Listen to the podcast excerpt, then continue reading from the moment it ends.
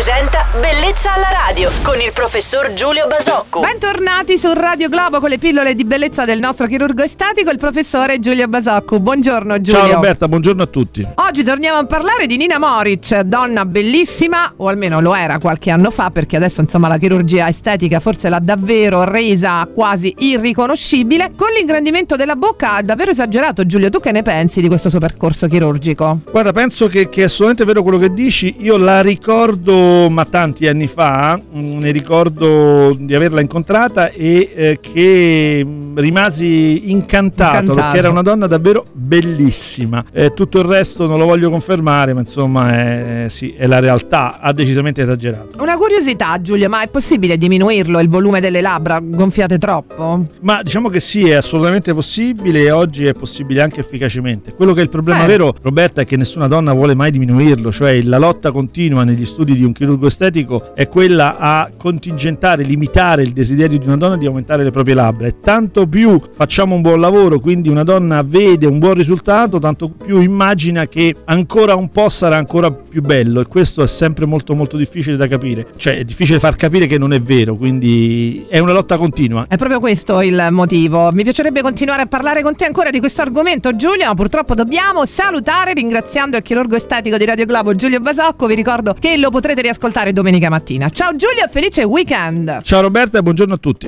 Bellezza alla radio.